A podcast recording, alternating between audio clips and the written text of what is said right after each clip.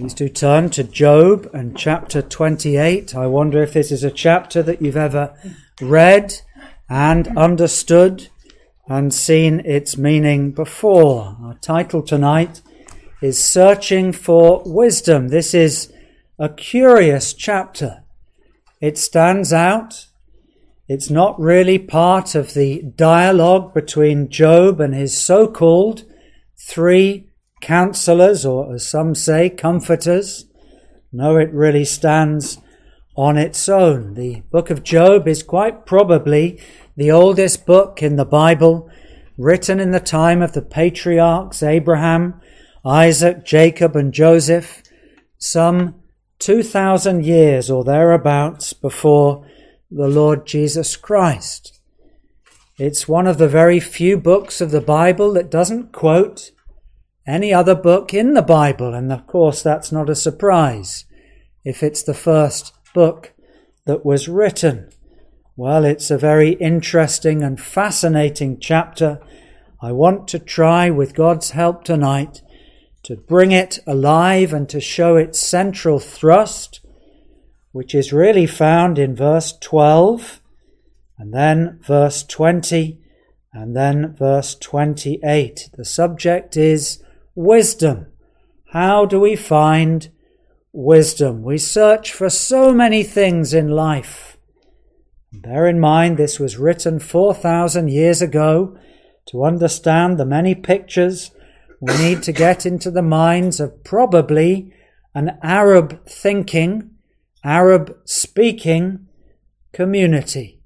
For there are many types and metaphors that seem to come from that culture 4,000 years ago. Well, we only have one life, don't we? That's obvious. We don't believe in reincarnation, coming back as a dog or a cat or something else. There is one life. What matters is do we find real, eternal, spiritual wisdom in this one life? It was the famous cricketer and missionary C.T. Studd that went to China who wrote these words. I may have quoted these before. Only one life, yes, only one. Now let me say, Thy will be done. And when at last I'll hear the call, I know I'll say, 'Twas worth it all. Only one life, 'twas, 'twill soon be past. Only what's done for Christ will last.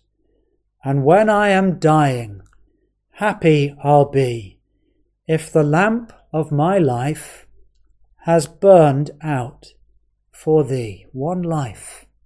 What will we do with our life? You have a life. I have a life. What are we doing with our life? What are we searching for? What are we expending our energy? What are we investing in? What are we thinking about, dreaming about? What's the value of our life? That's really the question that Job asks. Wisdom. Well, this is an astonishing picture. I want to turn very quickly through the verses and just explain what they mean and then perhaps give some modern equivalent. So Job, he splits from his dialogue and he says in verse 1, chapter 28, Surely there is a seam for the silver, the miner. This is the picture through the first 10 or so verses. It's about mining. We don't have much mining in this country today, but there is across the world. There is a vein, a shaft, a seam for the silver. There's a place for gold where they refine it. Just imagine you're a miner. That's the picture. M I N E R. A miner searching for something valuable, something like gold and silver of great worth. If you can find a seam, you've found something so valuable. You can sell it, you'll be rich, but it's quite hard work. When you've found it, you've got to dig it out, you've got to refine it, you've got to purify it before you can sell it. That's really what verse 1 says. Verse 2 iron. That's even harder work. You find iron ore, you take it out of the earth, you've got to refine it, smelt it, get the impurities off. Same with brass, copper, and zinc. Taken out of the stone. Remember, this is 4,000 years ago. These processes, they're very advanced. We're told the geology and the metallurgy of this chapter, if that's the right word, they're all accurate. The Word of God doesn't make mistakes. Verse 2 These are taken out of the stone, dug up. And then they knew how to get the valuable material out of the stone gold, silver, iron, and brass, and how to smelt it. What an effort! To spend all that energy and sweat and tears to get something of great value, but people will go, it seems, to any end in order to find precious metals. Nowadays, they do it with Bitcoin. They try to find these magic numbers or something like that in order to turn it into cryptocurrency. They spend time and effort and energy to discover something that will be valuable. I once knew a missionary, he's gone home now to be with the Lord, but he lived in South Africa. And his task for 40, 50 years was to reach miners in a gold mine in South Africa. That was a hard work. People often died. They were cramped conditions. They got paid very little. And such was the effort that was expended. You think of the gold rush in California. That's how the Westerns were written all about blood and shooting and killing in the aim of finding just a nugget of gold, sifting through the stones in the riverbed. This is the effort that people go to. This is what Job is saying. Verse 3 He goes down into the earth, he starts mining underground, he goes into the darkness, and he searches out and finds stones there in the shadow of death We've heard of deaths, haven't we? In coal mines that have collapsed. Verse 4 they even divert the rivers so they don't get flooded in the mines, and they go to places which are all dried up. Well, extraordinary what man can do, the ingenuity, the creativity of man to find something of value and dig it out of the earth.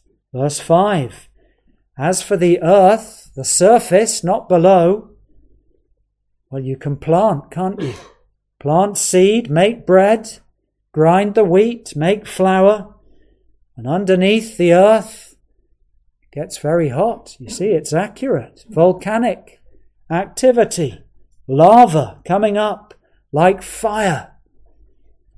Verse 6 The stones of it, the earth, sapphires, gold dust. You see the picture? It's quite an interesting way to explain how we need to search for wisdom. The parallels compared to ancient history 4,000 years ago. Verse 7 There is a path going down into the caves, and you won't find a bird there. There won't be any vultures. They can't go 2,000 feet under the earth, but man and woman can. They can find things of great value. They can prop up the shafts. Verse 8 There's no lions or beasts down in those caves in the mines. No fierce lion has been down there.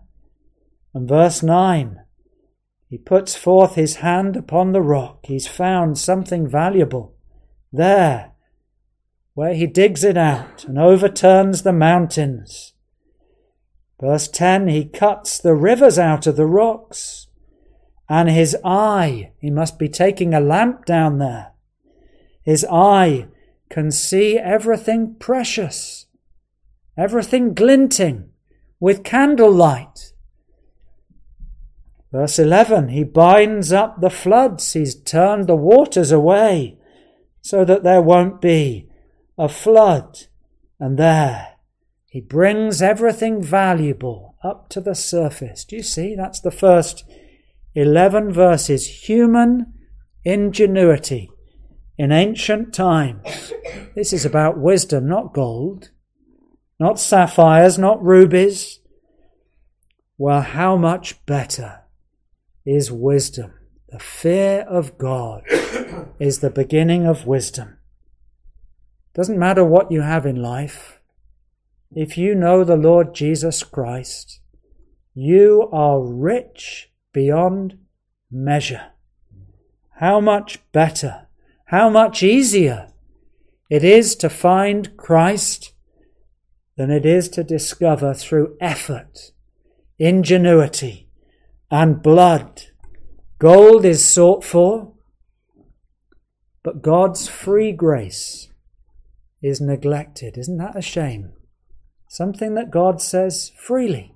No effort, no sweat, no blood, no caves, no mining, and yet we don't.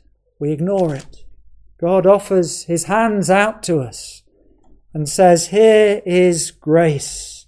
Come, take it by faith. And yet we expend all this effort, but we don't listen to the counsels of wisdom, the counsels of heaven. Well, let's bring this up to date. We've put man on the moon, I believe, as you think, conspiracy theories mean it was just a shadow and there was no flag and it was all an elaborate hoax? I think probably. Man was on the moon. Isn't that staggering? The moon that can't really support life. But we've gone there several times. We've split the atom to make boundless energy. We've discovered penicillin, antibiotics. What tremendous skills. And yet, Job says here, all this effort, searching, ingenuity, 4,000 years ago, and yet people don't search after God. Don't seek the one who is so easy to find. We ask the same question. Why would you take so much effort when to turn to God you will have riches that you can't measure? Riches that don't decay, that moths don't eat, that don't rust. Where is wisdom? Well, that's the verse, verse 12. Having explained all the efforts that society's gone into, Job asks the question, where shall wisdom be found? Where is the place of understanding? Why? Why would we dig? Dig, dig, dig. We speak about digging a hole and keep on digging and you can't get out of it. But the miner's work is so hard. Many die in the mines, unattractive, dangerous work to do. Well, if we go on in verse 13, Job now starts to tease us with a riddle. Verse 13 and onwards, he says, well, let me tell you about wisdom. Wisdom. You can't put a price on wisdom. It hasn't got a number that you can put against it. Man knows not the price thereof. It's not found in the land of the living. You can't go to a shop. The Argos catalogue hasn't got the number for wisdom. You can't see wisdom. It's not in the land of the living. You can't go to an ancient Eastern person and say, Show me wisdom. People pretend. Verse 14, the riddle continues. Go to the sea. Oh, maybe we'll find wisdom there. No, it's not in me. The ocean has a voice, and the sea says, No, it's not with me either.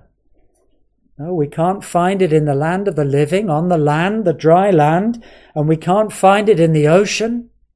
There's no wisdom there. Verse 15. Well, maybe I can buy it. Maybe I can put an advert in the paper and say, I want to buy wisdom. Facebook Marketplace. I'm looking for wisdom. It cannot be gotten for gold, neither shall silver be weighed for the price thereof. Do you see what this is about? Isn't God so gracious and kind that he devotes a whole chapter of the Bible to explain our great need is for wisdom, spiritual wisdom. We'll explain what that is. Just to finish, the riddle, verse 16, it can't be valued. It's not like the precious onyx or the sapphire. Women, you've got jewelry, some I hope, not too expensive. But take the most expensive piece of jewelry you've got, multiplied a million times. You can't compare that to wisdom. Verse 17, the gold, the crystal, can't equal it. You can't make an exchange. Not even for fine jewels of gold, coral, pearls. Verse 18, the price of wisdom is well above rubies. Oh, Job, stop teasing. Stop giving us this riddle. The topaz. I haven't counted them all up, all the precious articles in this chapter, but there's many. He comes to a juncture again, verse 20, and then he starts to answer his own question. Where does wisdom truly come from? Where's the place that I can find understanding. Are you wise tonight? Or are you a fool? The fool has said in his heart, There's no God. The fool acts as though there's no God, pretends there's no day of judgment. Are you wise? Well, here's his answer verses 21 down to verses 27. It is hid you see, there's something about finding Christ that is hid from the eyes of everybody. The only person that can reveal Christ to you is Christ Himself through the work of the Holy Spirit. Verse 21 it's hid from the eyes of all living. Sometimes we wonder how can a person sit in chapel for 20, 30, 40, 50 60 years. And it seems as though everything is hidden from them. Because it is hidden from them. And until we ask for God to reveal it to us, we won't understand the secret of life. Verse 22 Destruction and death say, We've heard about wisdom with our ears. No, nonsense.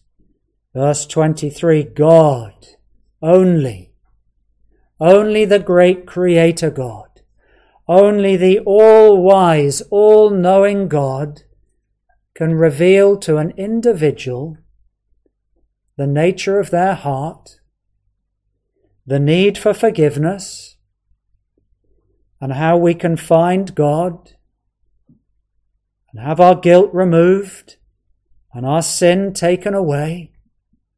Is there a young person tonight? Have you found wisdom? Do you know the secret to life? It's not found in the textbooks. God understands the way thereof. He knows the place. Verse 24 God has complete perspective on the whole of history on the whole of the world, no one else does. He looks to the ends of the earth. He sees under the whole of heaven. Nothing is hidden from God. Wisdom is hidden from us. Verse 25. To make the weight for the winds. God can weigh the winds. Imagine that. All the winds across the earth, God knows the weight of the winds. Sounds extraordinary. It's designed to make us think.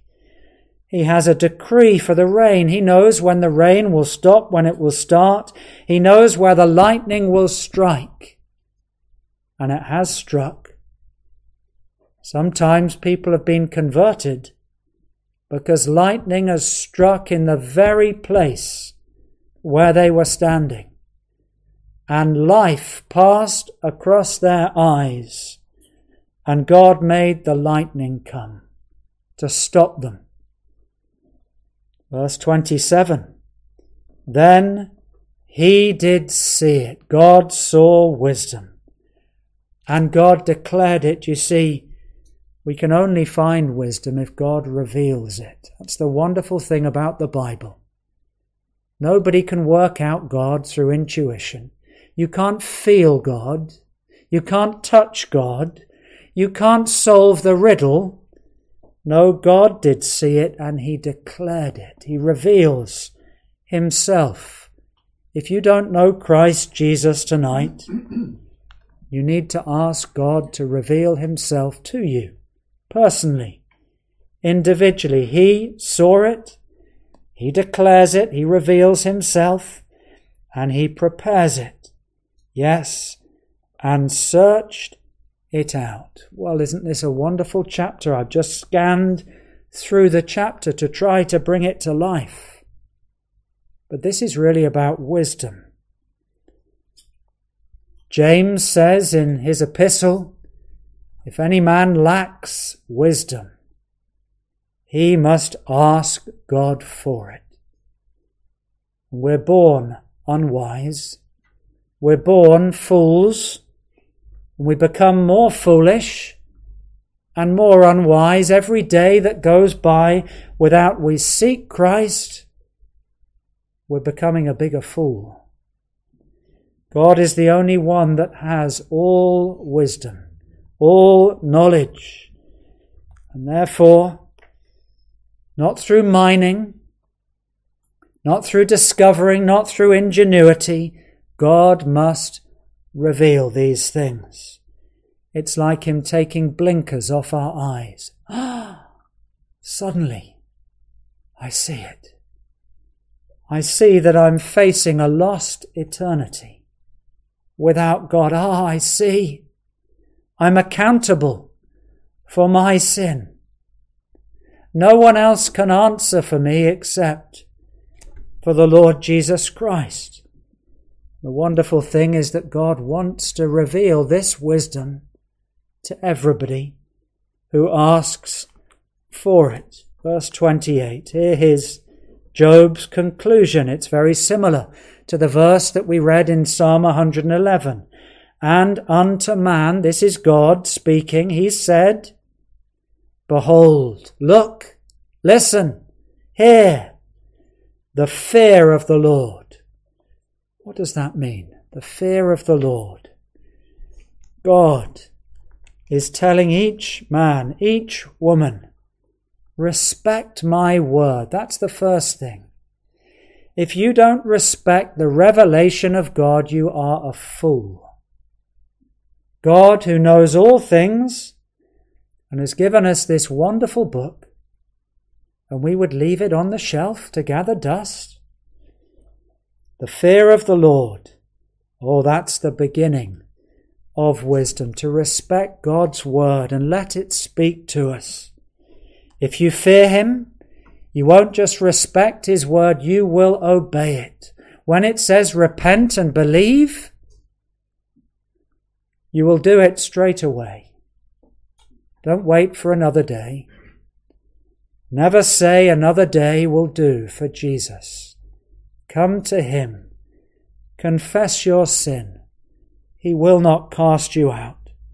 If you fear the Lord, you will feel your sin. Do you feel that guilt tonight? What you've done and been and said and thought and what you are? If you fear God truly, you will feel your personal sin. and you'll have a desire for forgiveness. If you fear God, you won't fear what other people say. Sometimes for young people, that's a great barrier. What will people say if I go religious? If I turn to Christ? If I'm known as a Christian? Will people laugh at me? What if I give my testimony? What if I write it down? What if I identify as being in Christ? What will people say at work? If you fear God, you won't fear what anyone else says. If you fear God, you will desire Christ and search much more than a miner looking for gold. You will know His will. His will is that not one should perish, not one, not you. His will is that you should fear Him.